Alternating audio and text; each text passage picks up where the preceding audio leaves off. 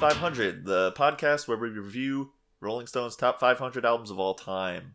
I am 27, that's my handle, not my age. or my shoe size. And as always, I am Asia's songbird, Jacob Schatz. Yep, and today we are reviewing Boz Scaggs. Is it his it's his second album, right? Yes, but it is his self-titled album. Yes, 1969, self-titled Boz Scaggs. And also Bonnie Raitt's Give It Up from 1972. Now, last week we said that these two artists were pretty much completely new to us, right? Yeah, I never. I mean, I know Boz Scaggs was a guitarist with Steve Miller Band, but not really the Steve Miller Band material that I'm familiar with. And I have actually heard a little bit of Bonnie Raitt from her later, her 80s output. I've actually heard some of, but none Oh, of it ever stuck out, like, stuck with me or anything. I just, I'm just kind of vaguely aware of her. So, I had never heard of Bonnie Raitt at all until we got to this item on the list. But Boz Scaggs had a weird sort of turnaround for me. Last week I said that I didn't know who Boz Scaggs was, and that was true. it was true. Was true. Was true. I looked up stuff about Boz Scaggs, and in that research, I had a, a crippling realization. Oh, God. I was looking through Boz Scaggs' work, and it said that he had a hit called The Lido Shuffle. And I read that, and I thought, Uh, to the left, to the left, to the left, to the left, to the right, to the right. Right, that one. close, Do the Lido but not at all shuffle. close. Oh, well, I tried. I, I, I read Lido Shuffle, and, and there was like, there was this tiny part in the back of my brain. It gripped my brainstem like a vice. Oh God. And I was like, oh my god, why do I recognize this? What is this? And so I looked it up, and the Lido Shuffle is actually like a classic rock hit. I. If you listen to any sort of classic rock 60s and 70s radio, I must have heard this song like 50 times. Oh wow. I have heard this song a lot. Like, if it were to come on the radio, I could sing along with a good portion of it, at least go along with the chorus. And I had no idea that it was Boz Scaggs. All right, so let's just pause the podcast real quick so I can just listen to this for a second.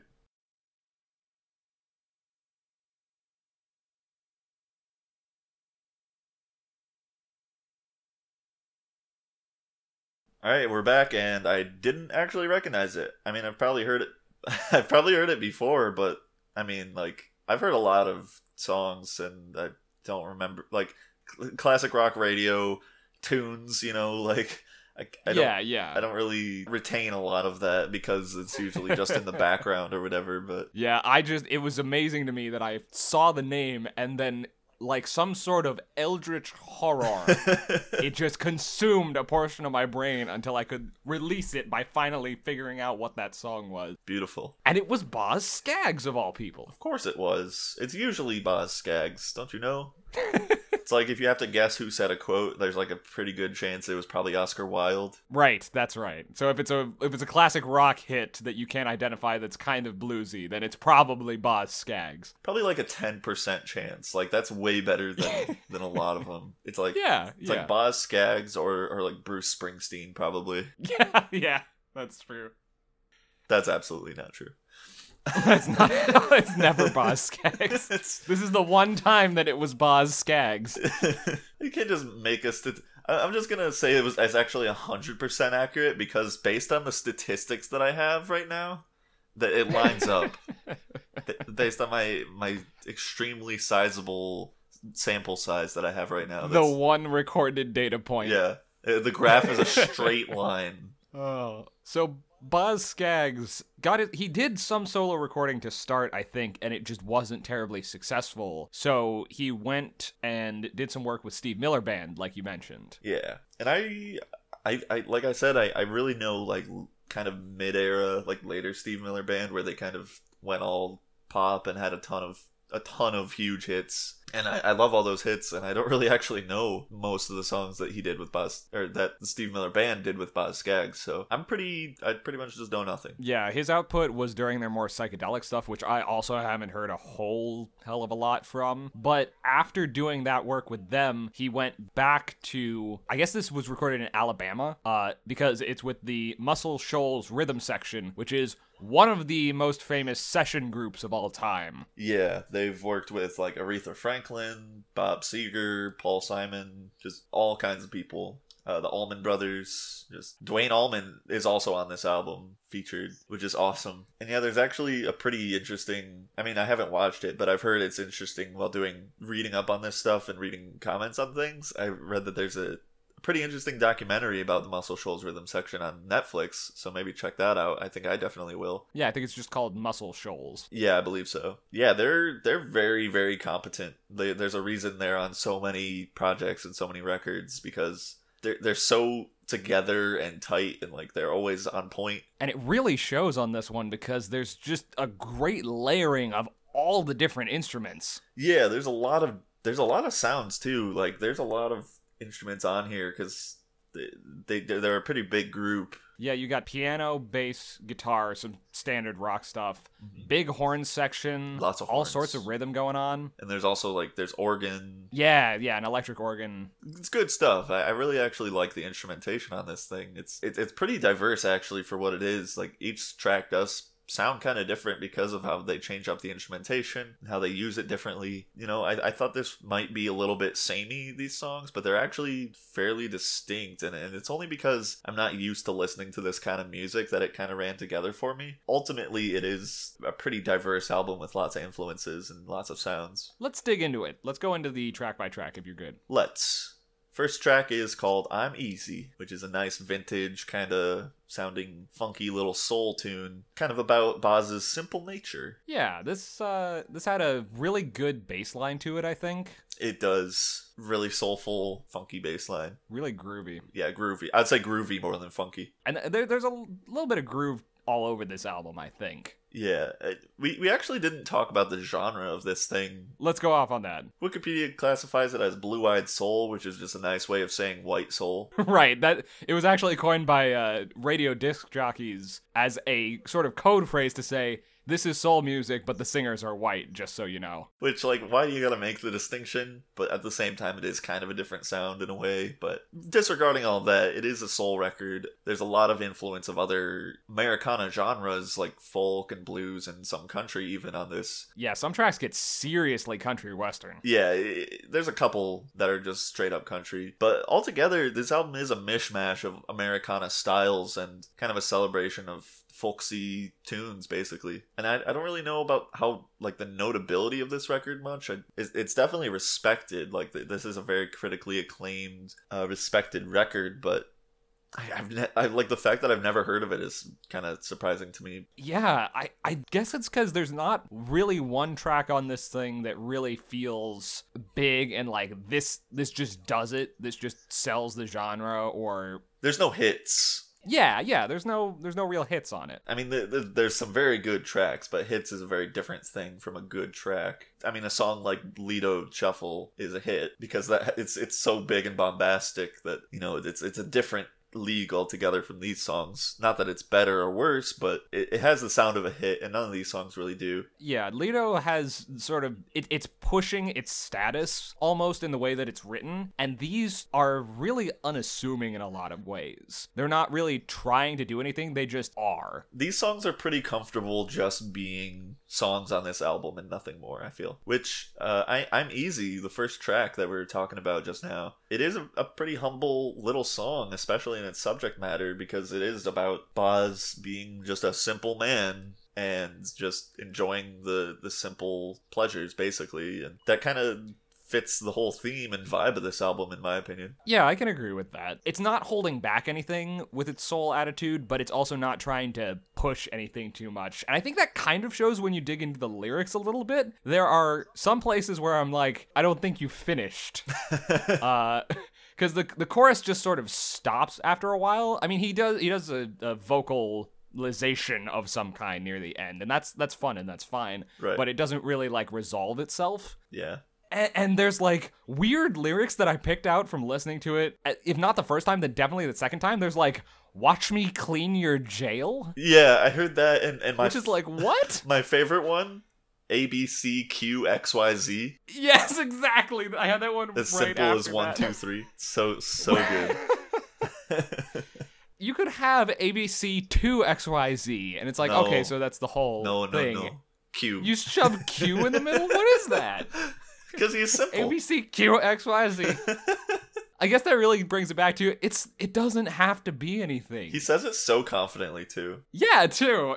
Oh, but yeah, I, overall, I do pretty much like this song. I think, I mean, it, it was one of the standouts just because it's the first track and it's like my first impression. yeah, and it does work really well to establish the tone. It's swinging, it's groovy, it's just sort of hanging out, and it's not bad by any stretch of the imagination. I like it a lot. So we can move on now, I think, to the second track, I'll Be Long Gone, which is more of a, a bluesy kind of soul tune. Good horns, and, and I really like like the choir and like the build up to the chorus that they do to like the you know the get up and make my life shine. Yeah, that feels great because it drops way down from the first track and is just like really slow and methodical. Not really plotting, but it's just you, you have this really steady, relaxing rhythm in with it. And this this album does I, I think show a lot of good pacing knowledge you know like these guys know how to pace an album and they know to put this track second after the the, the first you know upbeat soul tune. And, and yeah this this thing's really cool. And and, and this thing is it's got a really nice choir on it and the the lyrics are simple and fine you know like there's not a whole lot to it. He's kind of just saying he, he makes his life what it is on his own accord. And i guess boz is probably definitely a self-motivated kind of guy. Uh, the, the backup the backup singers here like really made this track for me and like their their build up in the chorus and there's also a pretty dope sax solo Yeah, the backup singers do a ton of work on this one, and the horns as well. And this really isn't something I would normally listen to, which is interesting, and that's kind of going to be a theme on both of these albums we're reviewing this week because it's it's very new to me, and which is crazy because I I've listened to a lot of classic rock, but not usually it's on the harder side and not on the more soulful, subtler side, unless it's you know like Tom Petty or whatever. But Yeah, this is a lot more in my wheelhouse compared to the last couple albums, I think. I listened a lot to. I mean, it, it was classic rock of all stripes, is really where I was at. Because my dad likes a lot of folk and blues stuff mixed in with the more traditional classic rock. This was stuff that I hadn't heard before, but I had heard stuff like it before. It, it felt familiar in like a good way, but then it was also a lot more soulful than even some of the stuff that I was used to. So it was it was like finding an, a new facet on an old favorite. it did feel kind of familiar to me too, just because it is such a the the the, the genre is not hard to get. You know, it's definitely an everyman's music.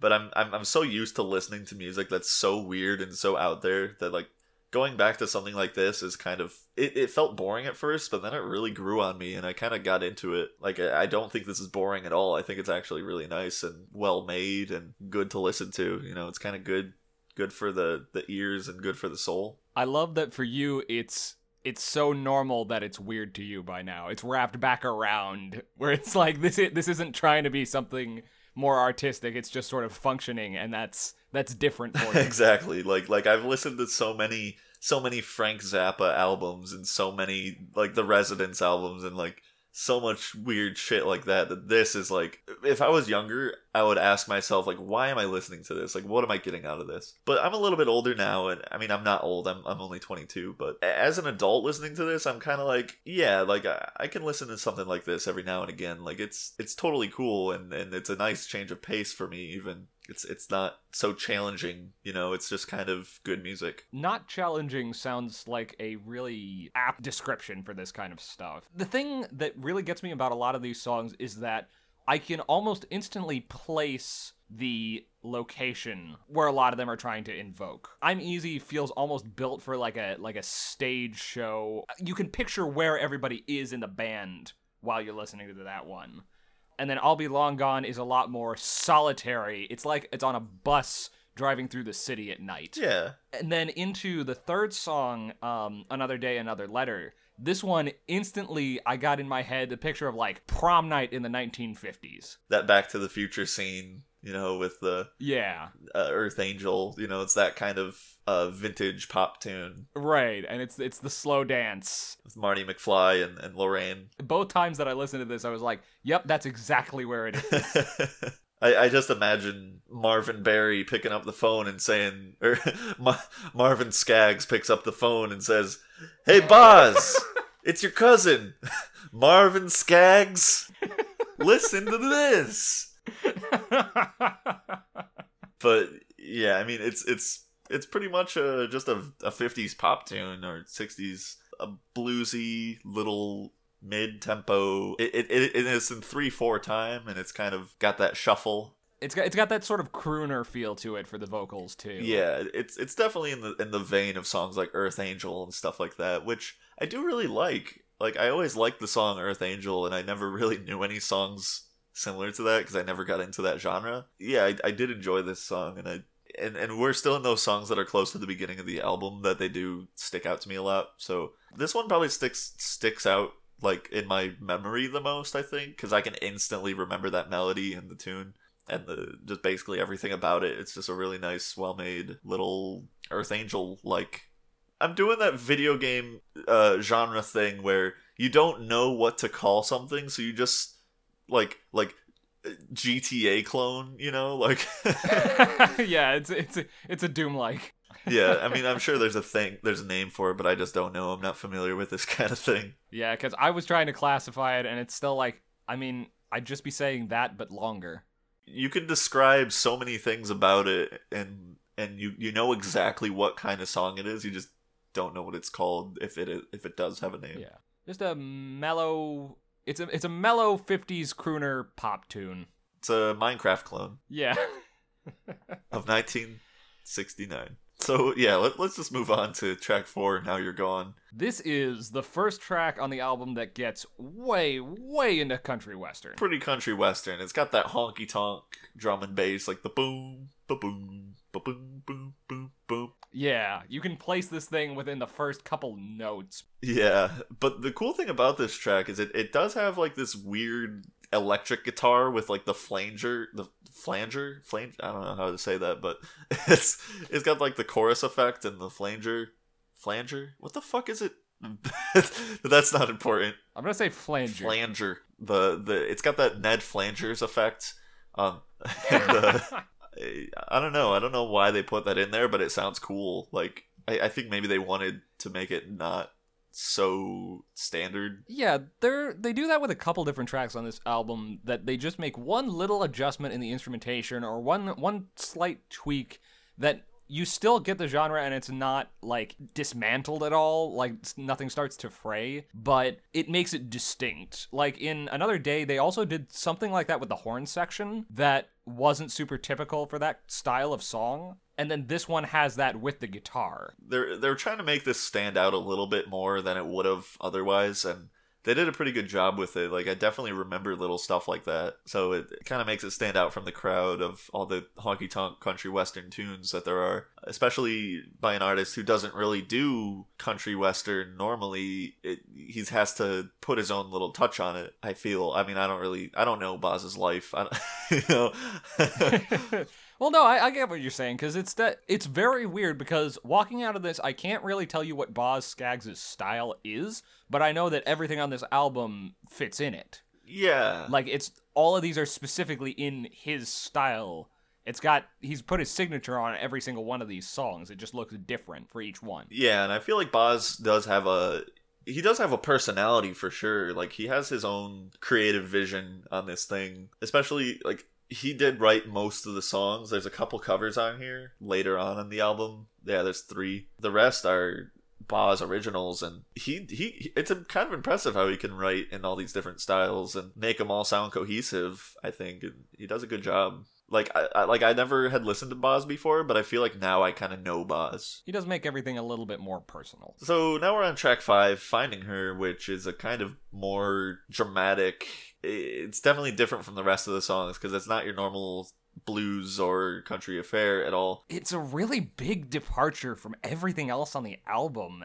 It makes a lot more use of the piano on this one. Uh, a lot more of the other ones focus on the electric guitar. Uh, some of them have more of the organ as a backbone. This one really has like a rumbling piano sound to it. Yeah, there's a focus on piano, and it's also backed up by a subtle organ, and and there's also some bells kind of playing along with the piano, which creates a really almost like mystical kind of tune. It is mystical. It's it's mysterious. It's like deep and like the, the vocals also have a meandering quality to them. They sort of wind around in a long run on and then there's a pause and he, everything just sort of draws back up and then it's another exhale and you just get this stream of consciousness idea that's backed up by the piano and it all feels like ominous. It is a little ominous. Not gloomy but but it's like running around at night when the moon is like full. So there's still some light, but it is not normal. This is definitely the most out there track on here, and it's not super out there or super weird, but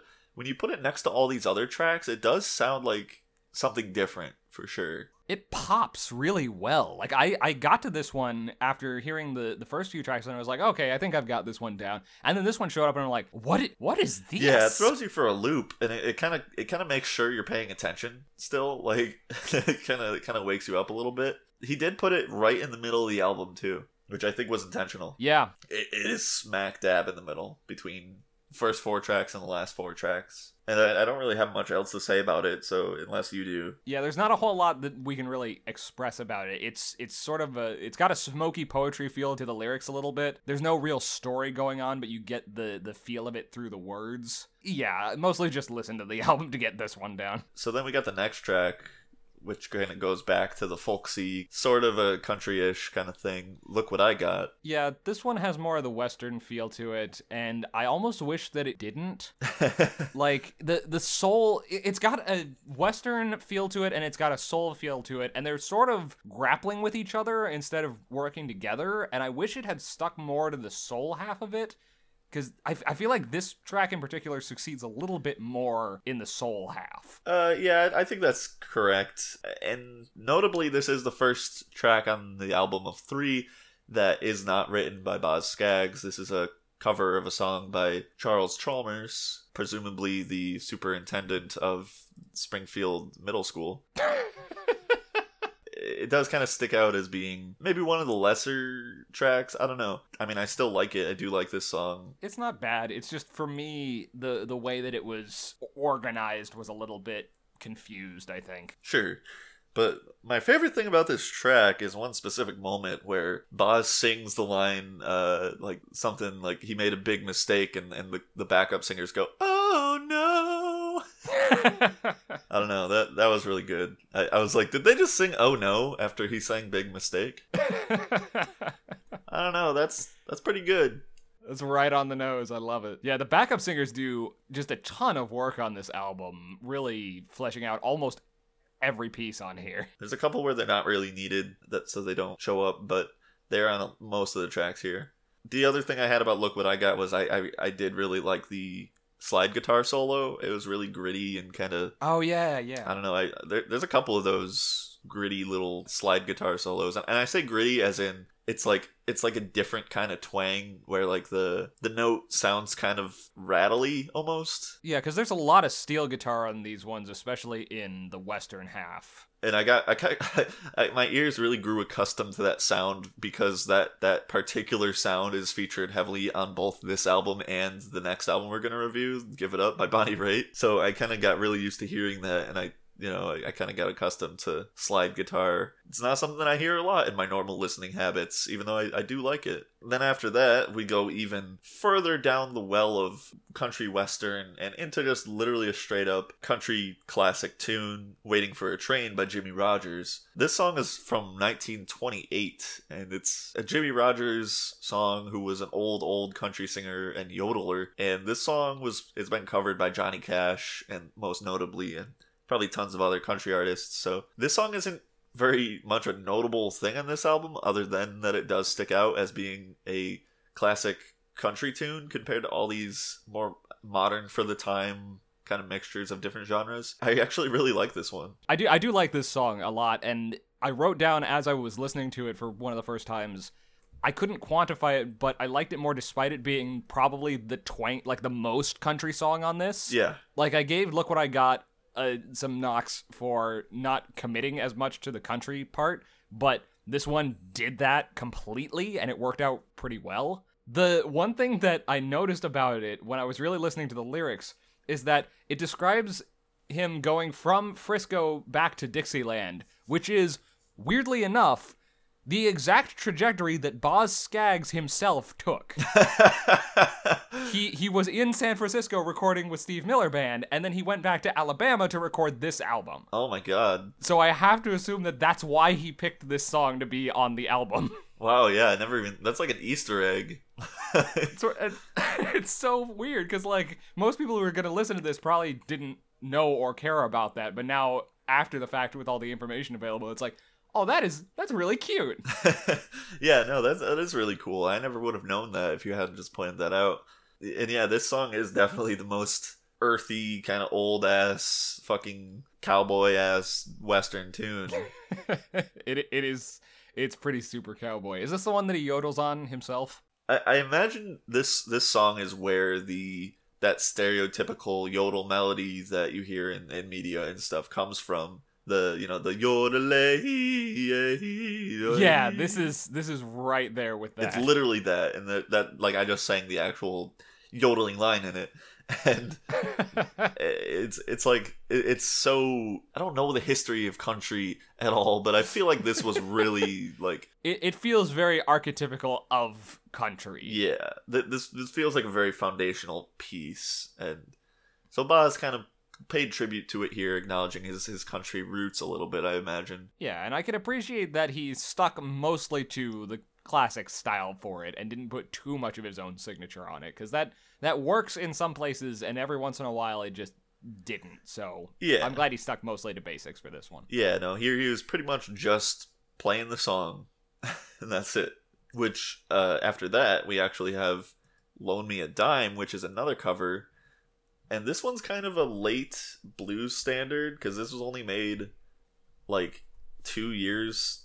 Yeah, th- this song is only from two years before this album came out. So, I mean, there's nothing really that interesting about the song itself, and it's by uh, Fenton Robinson for what it's worth. Uh, this song is more, I feel like, uh, just a framework for Boz and Duane Allman to show off their guitar solos. Yes, because this uh, this song is 12 minutes long, which is the size of like three or four other tracks on the album, depending on which ones you pick. Yeah. Uh, and it is just a big, long blues jam that comes and goes like waves. It really feels because there there's like build ups with the guitars and the horns, and then it washes back out and it goes out and it calms back down. And they have a couple of these swells that feel really good, and it's built around, like you said, the solos. Yeah. I mean, Duane Allman is obviously amazing here, and Yes. And I wish I kind of knew which parts Duane was playing and which parts Boz was playing. But as far as I know, there's no way I can like figure that out unless I asked a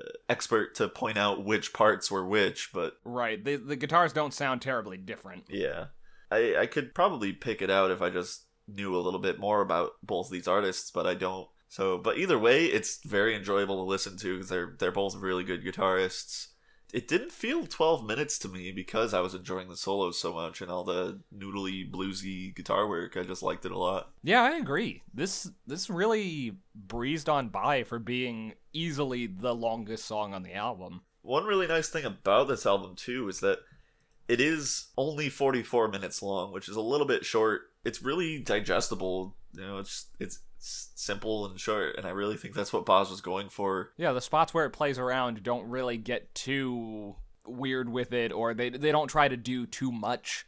They just have their piece and whoever's doing that particular instrumental bit at the time gets it out of the way and does it well, but then moves on. Yeah, like the short length of this made it really easy for me to listen to. So at first I thought it would be kind of a slog just because I'm not really into this style, but listening to it more and more, I kind of would just like like I would start listening to it and before I knew it it was over. It it, it made my commute to work feel shorter because of how fast these songs went by because they're so like just simple and enjoyable. it's it's very different from what I usually listen to cuz like I'll listen to like fucking sprawling rock operas or experimental drone suites and shit like that. But yeah, no, this is just some nice American songwriting right here. Yeah, you kind of figure out why this style got so popular when it did. It's relaxing but not inherently slow or quiet or tranquil. Yeah. It's just it's it's easy on the ears and simple enough that you can follow it and get the tune just far enough in your head that you can call it up later and be like, "Okay, yeah, that's fun."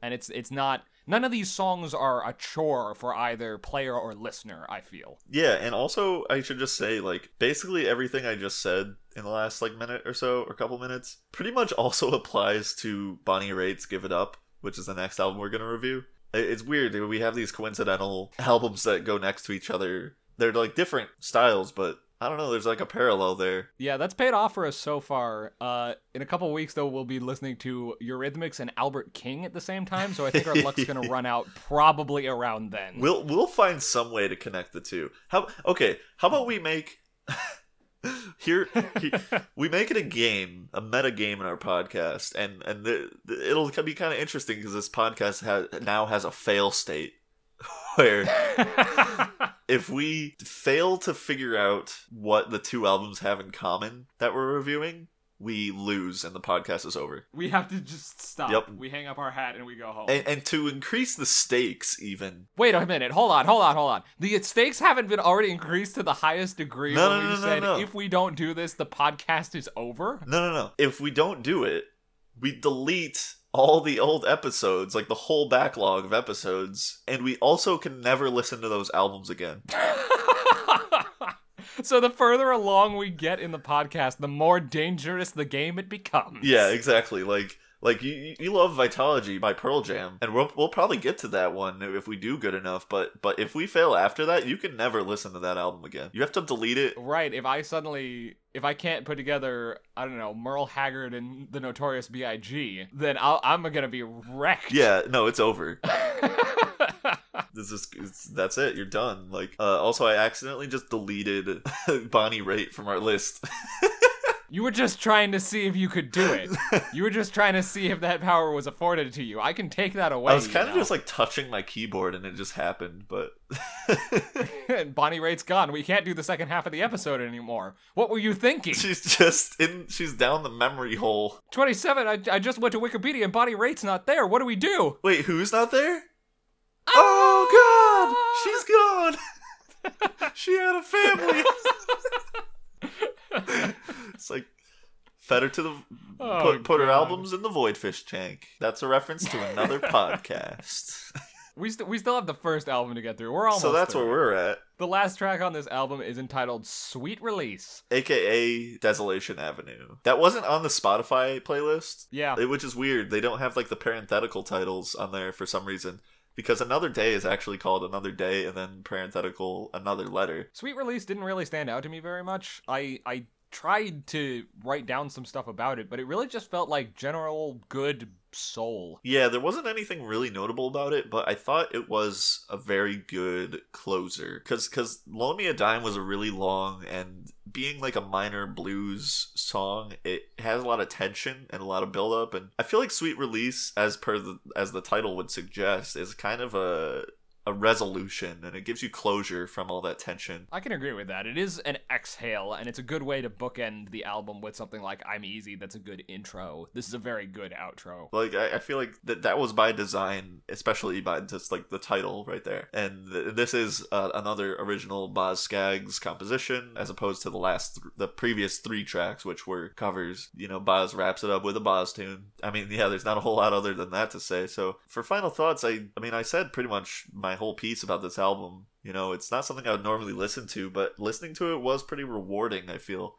And I don't know if I would put this in my regular rotation, but I would definitely revisit it and maybe check out some other songs by Boz or maybe stuff in the similar vein. I think I'm in the same boat as you. Boz on this album tries a lot of stuff. Yeah. he works with soul and blues and some general rock and roll stuff, but it doesn't completely land all the time. And one of the things that I was noticing with a lot of the songs is the fade out. Fade out is something that I go back and forth on. Ooh, yeah. I prefer, in general, when a song gets a clear resolution when a song can end. There are times where I don't notice fade out and I don't worry about it. Uh, whether I've heard the song in like live or a concert version before where it does end and I know it or whatever it is, or it's just something that I don't hold against the song too much. A lot of the songs on this album, I held the fade out against them because it didn't feel like the song was like had a resolution to it. Yeah, I I kind of get what you're saying. A lot of these were kind of short, you know, sub three minutes. Even some of them felt like they could have done a little more. It, it's hard to write endings. yeah, I can imagine. It's it's just that every once in a while, I like there was one where a, the piano was just almost going off during the fade out. Like it was halfway through the fade out, and the piano just pulled some shit. And I was like, "Well, no, wait, hold on, yeah. bring me back." I what, hate what is that. that. I hate when that happens. Oh, the, I know it, it's probably a lot better for radio jockeys, but Yeah. I'm buying the album. Give me something to work with and to finish this off. I don't know, and that that kind of feels like it's indicative of, the, of most of the album. These songs aren't bad; they're not badly constructed. They have great instrumentation, and the backup stuff is fantastic. Yeah. But for a lot of the compositions and a lot of the recompositions when he does covers, it just feels like he was trying a lot of stuff, seeing what stuck, and when stuff didn't stick, it wasn't reworked. It was just it just kind of left there in the song. Yeah, and and also this was uh only his second solo album. Yeah, and the the yeah. first his first album was all covers of traditional songs and other blues and folk standards. Uh, and this this one this is mostly original. I mean, there's three covers on it, so it might as well have been his first solo album. Yeah, that kind of makes sense considering. But yeah, overall, I, I did really enjoy this. But what you're saying is kind of a thing to, to to validate that a little bit. yeah, I mean, I I liked the album a lot, and I guess what I'm saying is I really want to go and see the next couple of albums that he put out. Yeah. Because I want to see how this gets built upon. This feels like a foundational album, and I can see why it's on this list but low on the list. right. Because it feels like this is trying a lot of stuff, and a lot of people can look to this and be like, okay, so this is how I can take an old standard and put my own spin on it. Just in and of itself, its success is a, it's a little bit muddled. Yeah, and you know, it's a good album. Check it out if you're into this kind of thing, or if you're not. Definitely. And we'll take a short break, and after that, we'll be back reviewing Bonnie Raitt, uh, her 1972 album, Give It Up. Give it up for Bonnie Raitt.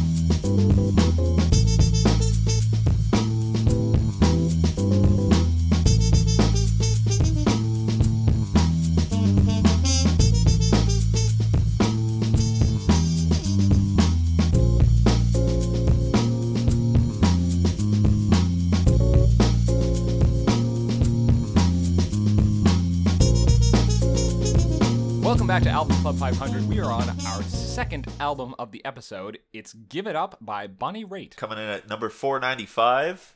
It's pretty good. Yeah, n- not a whole lot to say on this one either. I mean, That's my review. it's early 70s rock and roll, it's singer songwriter, folk, blues. a- a little bit of country. This one does veer a little bit more into country than the last one did. Yeah. In a different sort of way too. The first album that we went through, Boz Scaggs, had more of the distinctly like western country feel, like the cowboy kind of feel. Yeah. And Bonnie Raitt does more of a not really modern country song because modern country song is super like templatey and formulaic in some ways, but a little bit more of a a, a pop country song. This is the development of pop country. Yeah, I feel like it, it really kind of is. It, and like I said, I don't really know the, the history of country at all. But this does seem like a pretty notable album for that. And and can I just say, this thing is really well produced. It does not sound like 1972. This sounds like it could have been made in this decade. it just feels great. And if I had to characterize the influences on this, I, again, I'm not super into country, but I know more of the the rock and roll and folk and blues side of it. This fits into the archetype of what's kind of referred to as rockabilly. Yes. A lot more of the Elvis kind of style of rock and country and where those two overlap. It's a more swinging kind of bouncy rock, like l- light rock tune than it is really heavy country. I will say our first track here, "Give It Up or Let Me Go," which the album was of course named for. I, I would say like it's pretty gritty. It, it's got that bottleneck slide guitar, you know, and and Yeah. it, it is really bouncy and there's this really awesome horn section going on and at the end of the goddamn track the tuba comes in and like it sounds like you're you're in a saloon and like people are drinking and having fun and stuff and it's awesome Yeah. It- it, like the there's like this like clarinet going crazy with the solo and like the trumpet and the tuba and it's almost like New Orleansy. I, I mean I know we're not into the track by track yet, but I just like that that song really stuck out to me for that. Yeah, the horn section really wakes up during the first track because near the beginning of that track, they're actually kind of lame in some places. like the the horns start out really sort of like, and Yeah. I heard that I was like, oh, it's gonna be this kind of album. but by the end of it, they were they were really like revved up and and on board. Yeah. Um, and then for the rest of the album, they do a lot of work. They they really do. And this album is also mostly covers. So um, only the first two tracks and the ninth track are actually Bonnie Raitt originals. And this is only Bonnie's second album. I mean that kind of makes sense. So I'm like her first album is well, it, it has two two original songs on it. And this one has three, so it's a little bit of a step up. But Thank goodness we can make a really easy connection between this and Boz Scaggs because they're both the same shape of albums here. yeah, We're getting towards some of our own written material, but we're still leaning on a lot of classics, trying to make our mark and, and establish our style and our voice, but there's a lot of buildup behind it. There are a lot of established styles and established songwriters that are keeping this album aloft. And then what really sets it out is the production and the instrumentation and how that's organized for these old songs. And now that we say that, it's kind of absurd how many, like, how much these albums parallel each other, and they were only made three years apart from each other. Yeah. They're both sophomore albums.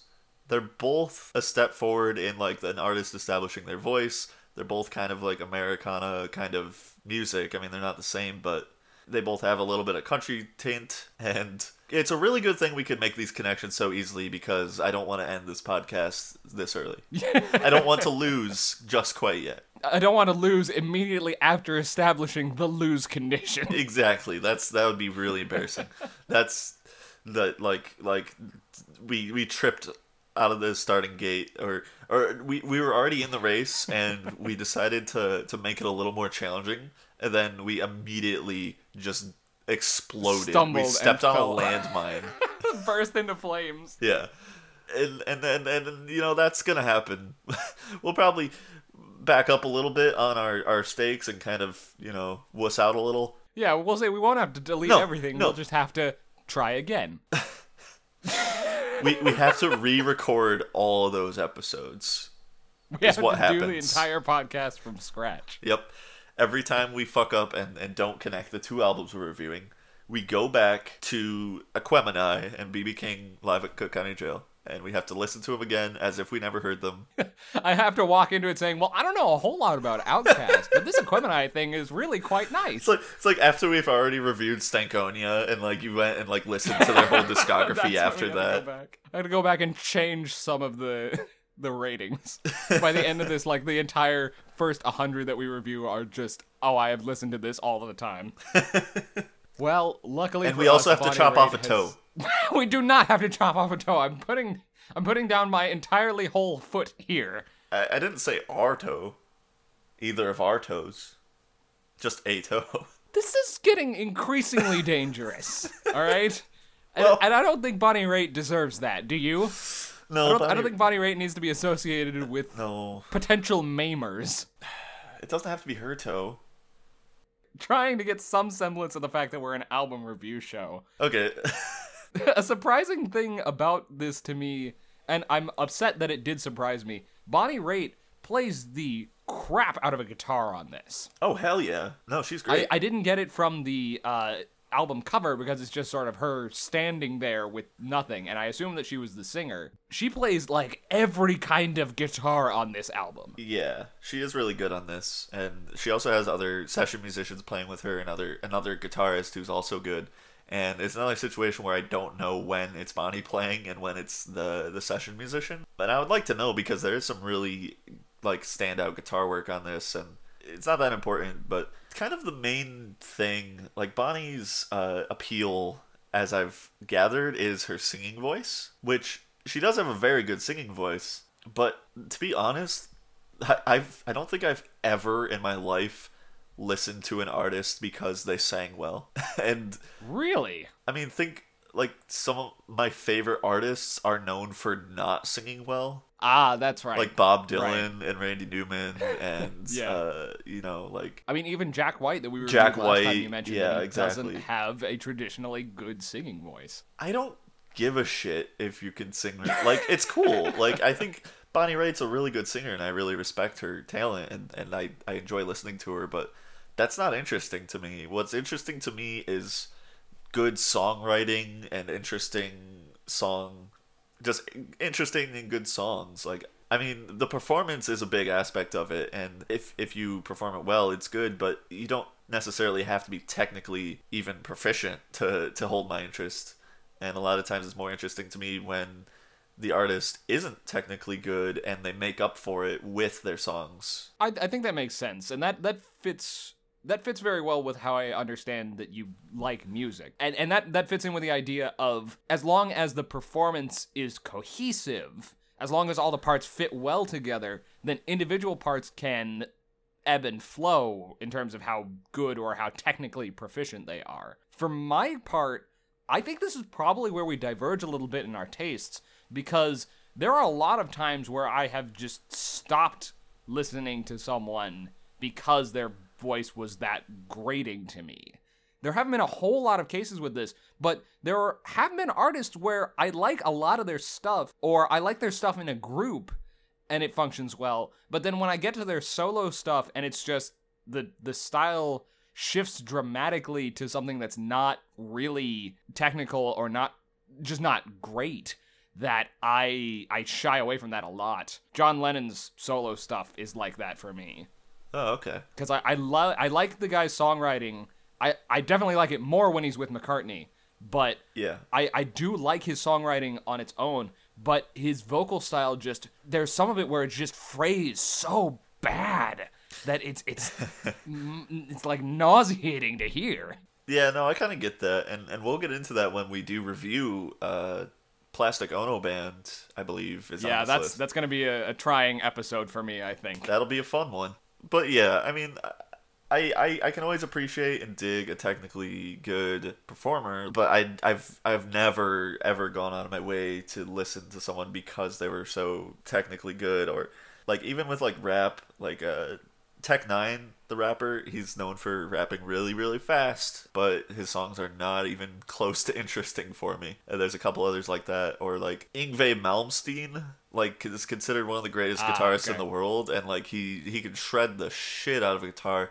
He plays all these crazy neoclassical tunes that sounds like he has like eight hands on the fucking fretboard, and it's not fun to listen to or interesting at all. you know. Yeah. Where I will give Bonnie Raitt credit. No, I'm, though, I'm not trying that- to. I, I'm actually. I, I meant to back this up a little bit and say I. Sure, sure. I do actually really enjoy this album, and the the songs that Bonnie wrote herself, the first two and the ninth track, are very very good, uh, and the rest are covers, and that doesn't really appeal to me much because I'm not hearing Bonnie's uh, artistic voice. I'm hearing her singing voice. I, I get what you're saying, and I totally I totally get the distinction between artistic voice and singing voice. But I also really appreciate her singing voice because it's not just there's technical proficiency in I can carry a tune well, and I have a particular you know set of pipes that can sing in one particular way and do that really well. She actually shows off a lot of different styles on this album. She's got a range not just in like what notes she can hit, but in how she can use her voice to sing all these different styles of songs. There's soul, there's blues, there's the more rockabilly country stuff like we mentioned. This album goes a lot of different places and she nails every style that comes her way on this one. Yeah, no, she definitely does have a very good stylistic range, I will say, and and especially the the covers she selected to do on this album are are a pretty d- diverse range of songs, I think, and I, I do really appreciate it for that. I, I'm not trying to, to say anything bad about it. This is just personal for me Yeah, of course. all this stuff I'm saying. like th- this is a very good album. And if we can get into it track by track, I'll say "Give It Up or Let Me Go" is given only a sample size of three songs. I don't really know what Bonnie's uh, artistic voice is because these three songs that she did write herself are very different from each other. "Give It Up or Let Me Go" is is so like it, it sticks out to me so much because it's it's so bouncy and fun, and the lyrics are really good. Yeah, the lyrics work really well, and the story that it tells is is just strong. And I, I can see why she named the album after this song because it, it, it kind of gave me a little bit into who Bonnie is. This is sounding so much like we're reviewing the Boz Scaggs album again. It's ridiculous. We could have just, you know, we could have just copied and pasted the first review, but but just record ourselves saying Bonnie Raitt and put it over every time we say Boz Scaggs and replace all the song titles. If we go into the second track, though, it's very weird because this is also a more subdued track that has a good use of the horn section. Because this the second track, Nothing Seems to Matter, has a really cool saxophone that comes over the rest of the track, which is just acoustic guitar more than anything else. yeah, that sax solo was great. Or I mean, not even a solo; it's just kind of playing the whole time. Right. Not necessarily. It wasn't even like a conversation. It was just overlaid on top of the acoustic track. Yeah. And it gave a really clear through line to follow. And it, it just felt really good and it brought the whole thing together. Yeah, and, and the the guitar chords on this thing were really interesting to me too. Like Bonnie really experimented here with like jazzy chords and like kind of a non standard chord progression and I, I i really dig this track. Nothing seems to matter. And the the lyrics are good too. I mean if a little cheesy like nothing seems to matter without you but it, it's a good ballad and bonnie's technical proficiency with singing really shines here more than a lot of other places too. And given that I do like this song so much and that she wrote it, this is probably my favorite track, I think. Yeah, I can see that. This is definitely up there for me. Probably my favorite. That was a really good one. And then we got the track three, I Know You Don't Love Me No More. Uh, I Know is the title. And then there's a parenthetical, You Don't Love Me No More. Which I'm glad it's parenthetical so I can just say it's called I Know because that's a wordy ass long title. I'm like, why? Why would you make a title? I'll get into the actual like music of this track, but this one starts off with someone I assume it's Bonnie making a very strange Oh. noise that they kept in. Yeah. Like it was like yeah, I remember that. it was just a very bizarre vocalization. I kind of just like blocked that out from my memory until you brought it up just now, and now I'm remembering it. Now it's crystal clear in your mind. Yeah, like mm-hmm. Bonnie, why'd you do it? Why did you keep that? You didn't have to keep that. You could have just took that. You could have just edited that out, like all the disgusting throat clearing noises I make on this podcast. Yeah, you could edit that out, like someone has to every day. Yeah, who does that? I wonder. I wonder who has to do that. I wonder when the gnomes come and clean up my audio. Let me just edit that out. Swear to God. but yeah, uh, th- this song's pretty good. Uh, it's a bit more of a swingy, bluesy tune. Yeah, this one's a lot more honky tonk, I think. Yeah, and it's a cover of a Barbara George tune. I feel like I should look into some of the artists covered on these albums because I feel like that would be a good path to go down. Yeah, a lot of the lower albums on this list are a good synthesis of a lot of different sources. They work as really good examples of taking different influences and making a cohesive whole out of them. So while the albums that we list are going to be good references for you to get an idea of these styles of music, even the stuff that they cover is another like layer into that. You could break that down and find everybody that they cover on these albums and have another like educational session just going through those albums. Yeah, I, I feel like these like th- these are the Star Wars of music right here. You know, like Yeah. not not quite on the same level of uh, of acclaim, but they're, they're very much a mishmash of influences, and they do a very good job. And I feel like I could really get into if if the artists covered on this album are some of Bonnie Raitt's favorite artists. I feel like I should probably listen to them I can agree with that. because I mean, her given her songwriting and how much I like her songs. Yeah, I know is a pretty good track. Number four is called "If You Gotta Make a Fool of Somebody." That's the full title, That's so much. which is like also half of the words that she says in the song. yeah, This is a Rudy Clark cover, another artist I don't know. I don't. I should just say I don't know any of the artists covered on this. but uh, th- This one is probably my least favorite, but it has a sweet sax solo. Nice. That that does bring it back around. Yeah, even with trying to listen to this one, it I, I've done more due diligence than I did on the last couple episodes, but this one still didn't really hook me at all. Yeah, and and this is probably the only track too where Bonnie's voice kind of grated on me a little bit. Okay. She kind of went a little scratchy, a little up into the upper register and kind of like waily. It was okay.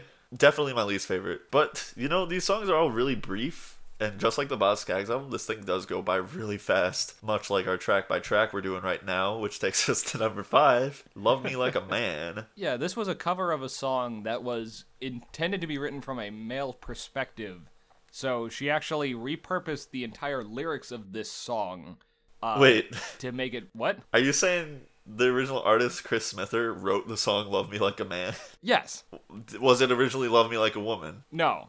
Okay. It's not changing the genders of the it, it, it's it's re- it's a really weird and this is kind of where I'm also impressed. I almost count this as a Bonnie Raitt original Yeah. because the the lyrics were repurposed enough such that instead of you need to love me like I am a man, it's I need you to love me like you are a man. Oh. Oh, I understand. That's really nuanced. See, I thought Chris Smither was telling was writing this song telling a partner to love him as if they were a man. I, I don't know. I'm not hundred percent certain, but I I, I, don't know it's- Chris it's Smithers' orientation. Yeah, I don't know nearly enough about Chris Smithers to make any sort of judgments one way or the other on that. But as I understand it, that's what the shift was. This song is it's a good cover. It's a bouncy tune. It's just kind of fun. It's a it's a really good blues cover and it's a, like I was mentioning before, Bonnie shows her range on this album and this song in particular is a good showcase of that vocal range of styles. Yeah, and and this is one where I wish I I really wish I knew whether it was Bonnie or the session guitarist playing the guitar here because it's really good. Like there's like some fancy ass fucking licks. I, I wish I knew. And then we got track six, Too Long at the Fair, which is a nice low key little ballad. It's really breezy. Yeah, it's breezy. This song is super breezy and it's one of those where you you imagine at least i imagine like this this feels like a concert song to me but a concert song where everybody's stoned out of their gourds and like that's there's like this really big gap before in the chorus before you get to the line too long at the fair and it's like it feels like that gap was put there to get everybody back to lucidity so that they could all sing it together Yeah. no, yeah. And I, I I also really like the bass on this. It's it's a stand up double bass, I believe. yeah yeah and it's it's really like kind of growly almost and, and it's got uh probably my favorite bit of guitar work and the little there's like a shreddy fucking electric guitar solo and like it doesn't seem like that would fit here but it really does. Yeah. and, and there's another thing i don't know if, if if bonnie played that or if the from the credits i have to assume she's she's doing that because she has so many other like types of guitar on this. Like let, let me let me read through the list of things that bonnie raitt plays on this album. Acoustic guitar guitar piano electric guitar steel guitar vocals and background vocals 12 string guitar and bottleneck guitar at the same time at the same time live. I like that they distinguish bottleneck guitar instead of just saying slide guitar because it's the same thing except they use a fucking beer bottle as the slide instead of an actual like glass like finger attachment to to play it. So that's why it sounds rattly instead of clean. I also appreciate that guitar is listed separately from acoustic guitar, electric guitar, and every other kind of What the fuck guitar kind of on here. guitar? So if she played acoustic and electric guitar and steel guitar and guitar, What other kind of guitar is there? is that the first guitar ever made? the guitar. Yeah, whatever. It's it's a weird thing. I think in most cases, if you really like the guitar, she's probably playing it. The the session musicians, so you got like Kal David played guitar and electric guitar, and then Amos Garrett played guitar. Uh, John Hall played guitar and electric guitar. God, there are a lot of guitar players on this album. I feel like you could just say guitar. Why list all those different kinds of guitars if you're not gonna say what kind of guitars they're playing? I think it has to. I think this list that we're looking through is taken from like a track by track breakdown of who played what. You're right. It must be in the liner notes. Each track tells you who played what on what track. Yeah. We yeah. need that. We need to look at that. If you're listening to this, go find the liner notes because we have no idea who played what on what. But Like, you can so know. You bad. could be better than we are. They just condensed it It's fine. yeah. Guitar work on Too Long at the Fair was good, no matter who did it.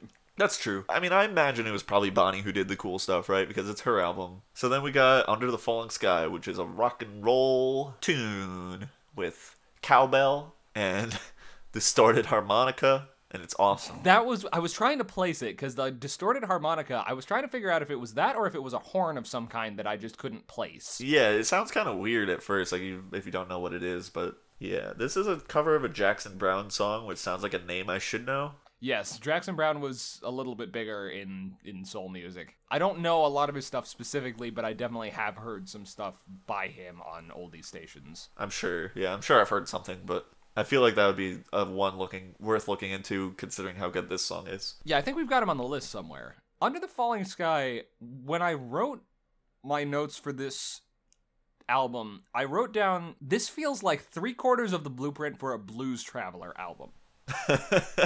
Because, like, the vocal style was really similar to that. The use of the harmonica was really big on this track. Yeah. And j- the way that the whole thing was organized felt a lot like Blues Traveler took some influences from that. I'm sure they did. I, I have to imagine because the that band is spun off from this kind of rock and roll. It's folk and instrumentation, but not necessarily in songwriting. the The vocal range is a lot of the same stuff. Oh, and also the the chorus on this one, uh, where the instruments drop out a bit and it's her for a while. That's oh, that feels great. Yeah, th- that's a really good moment that stuck out. The, both of these albums are just this is just solid. This is just real good. Yeah. Am I gonna listen to this all the time? I don't know, but it was real good. I, I like definitely didn't anticipate any of this like going in. Like from the beginning, I was like, ah, "This is this one's gonna be a chore to listen to and to review," but it's really not. Like, I mean, this album's only thirty, uh, thirty six minutes long, which is really short, and it it goes by so fast because the songs are so good and it's so pleasant to listen to. And this is like music that it, like real adults listen to. yeah. We can Unlike pretend to be real adults while we listen to this music. Digging through it track by track. Next one is You Got to Know How. And this one is swinging as hell. Th- this is a honky fucking tonk country ass tune, Yeah. and it- it's got this amazingly dope clarinet solo that sounds like a fucking vaudeville fucking ah, I don't know like I I, I love this one. It's it's like kind of was goofy. a really good conversation near the middle that was like a between the clarinet and the guitar, and that felt so so good. this is definitely a highlight for me just of, of the uh, cover tunes because it's just i don't know like i would never listen to something like this normally like and and and i love the instrumentation with like the the horns and the clarinet and everything you have got to know how Yes. not sure what that's supposed to mean in this context of me just saying that right now but you've got to know how Because it's used in almost like every context for the song. There's a bunch of different like uses of it. It's like this person didn't know how, but I knew how, and this person needed to know how, and it's all over the place, and it's great fun. Yeah, I love this song. It's it's by Jack Viertel and Sippie Wallace. Who the fuck, right? They're probably cool, but who? Yeah, I'll, I'll probably. I mean, Sippie Wallace is a an old ass old blues singer, and she's probably awesome. I listen to these songs, and I'm like, damn, whoever originally recorded this must have been awesome. I would probably listen to some more Bonnie Raitt too after this. This a lot again, a lot like Boz Scaggs. It's I want to see where this goes. It's re- it's pretty good right now, and it's good right now. But like, I'd love to see where this ends up. I don't know. I feel like I could dig into it more, but from what I've heard of her like late '80s, because for whatever reason she had huge breakout hits in in the late '80s, for which is weird. But those hits I've listened to a little bit, and they they sound really bland to me at first listen. But but no, but I feel like if I got more into them, like you know, it's it's adult music, you know, like it's not supposed to be super crazy or out there. It's just like really good. You you kind of appreciate things like that more when you get older.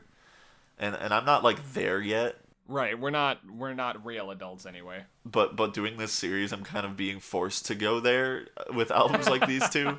You know what I mean?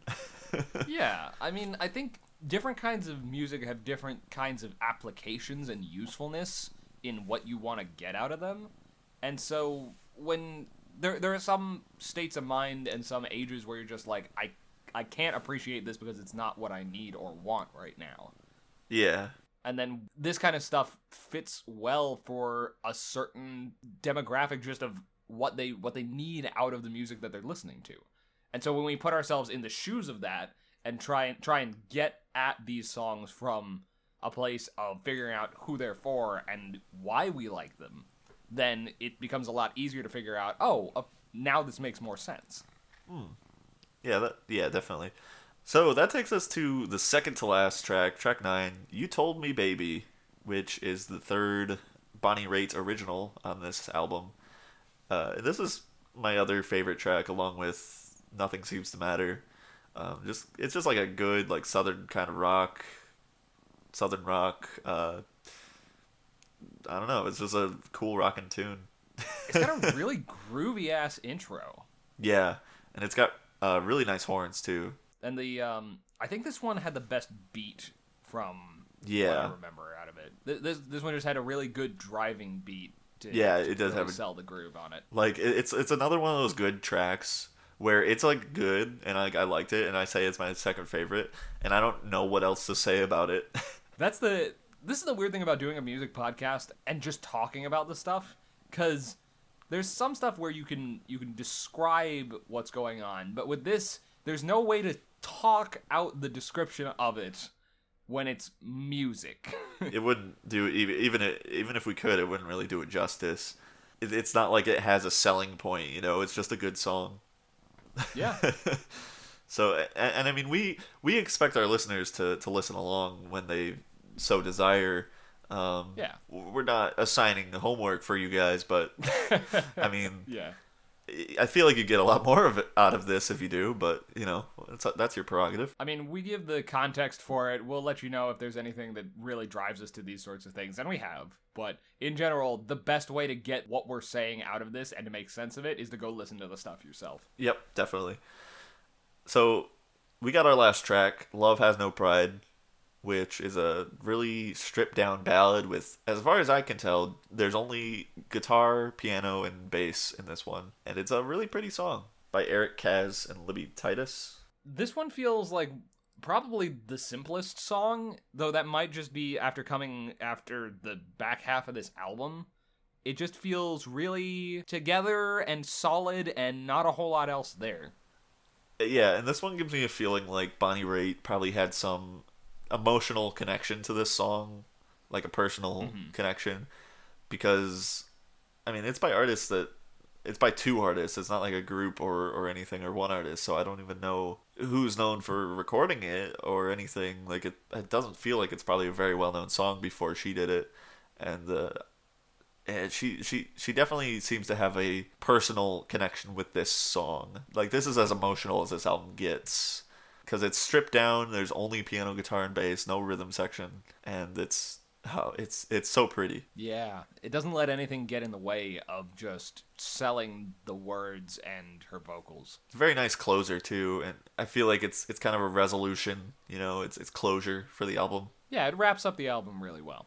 I, I'm always looking out for good closers on albums. I always appreciate when they either save the best for last and make it like a big climax, or they put like a really like kind of uncharacteristically somber or stripped down simple song at the end. Anything you can do to make a, a closer stand out to make it like now the album's over and I'm gonna remember that like forever. Like that that's just good art, good album crafting. Yeah, I think you have to make your closer really sell the album, make it so that when you walk away from it, you say you can say, "I am glad that mm-hmm. I have been here."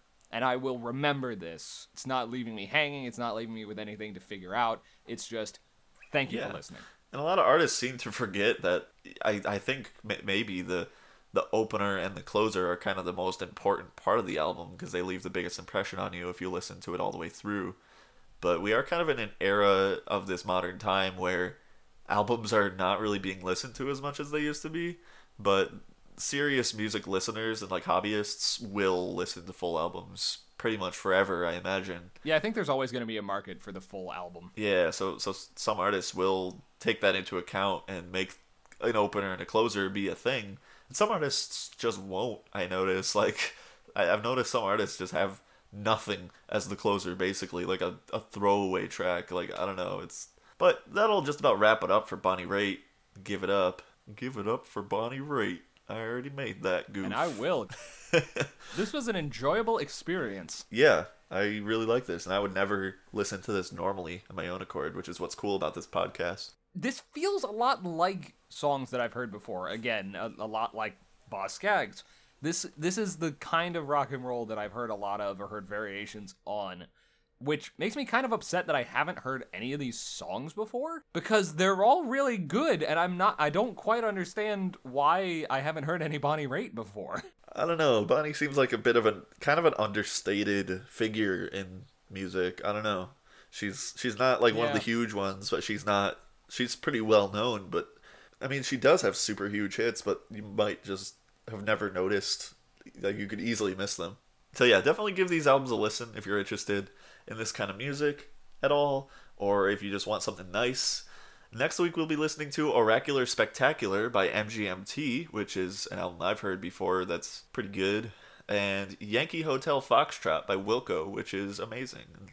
We really hope that you join us next week for that and listen to those albums in advance if you want to, or, you know, wait for us to tell you in the next episode, but I'll already tell you now. They're good albums.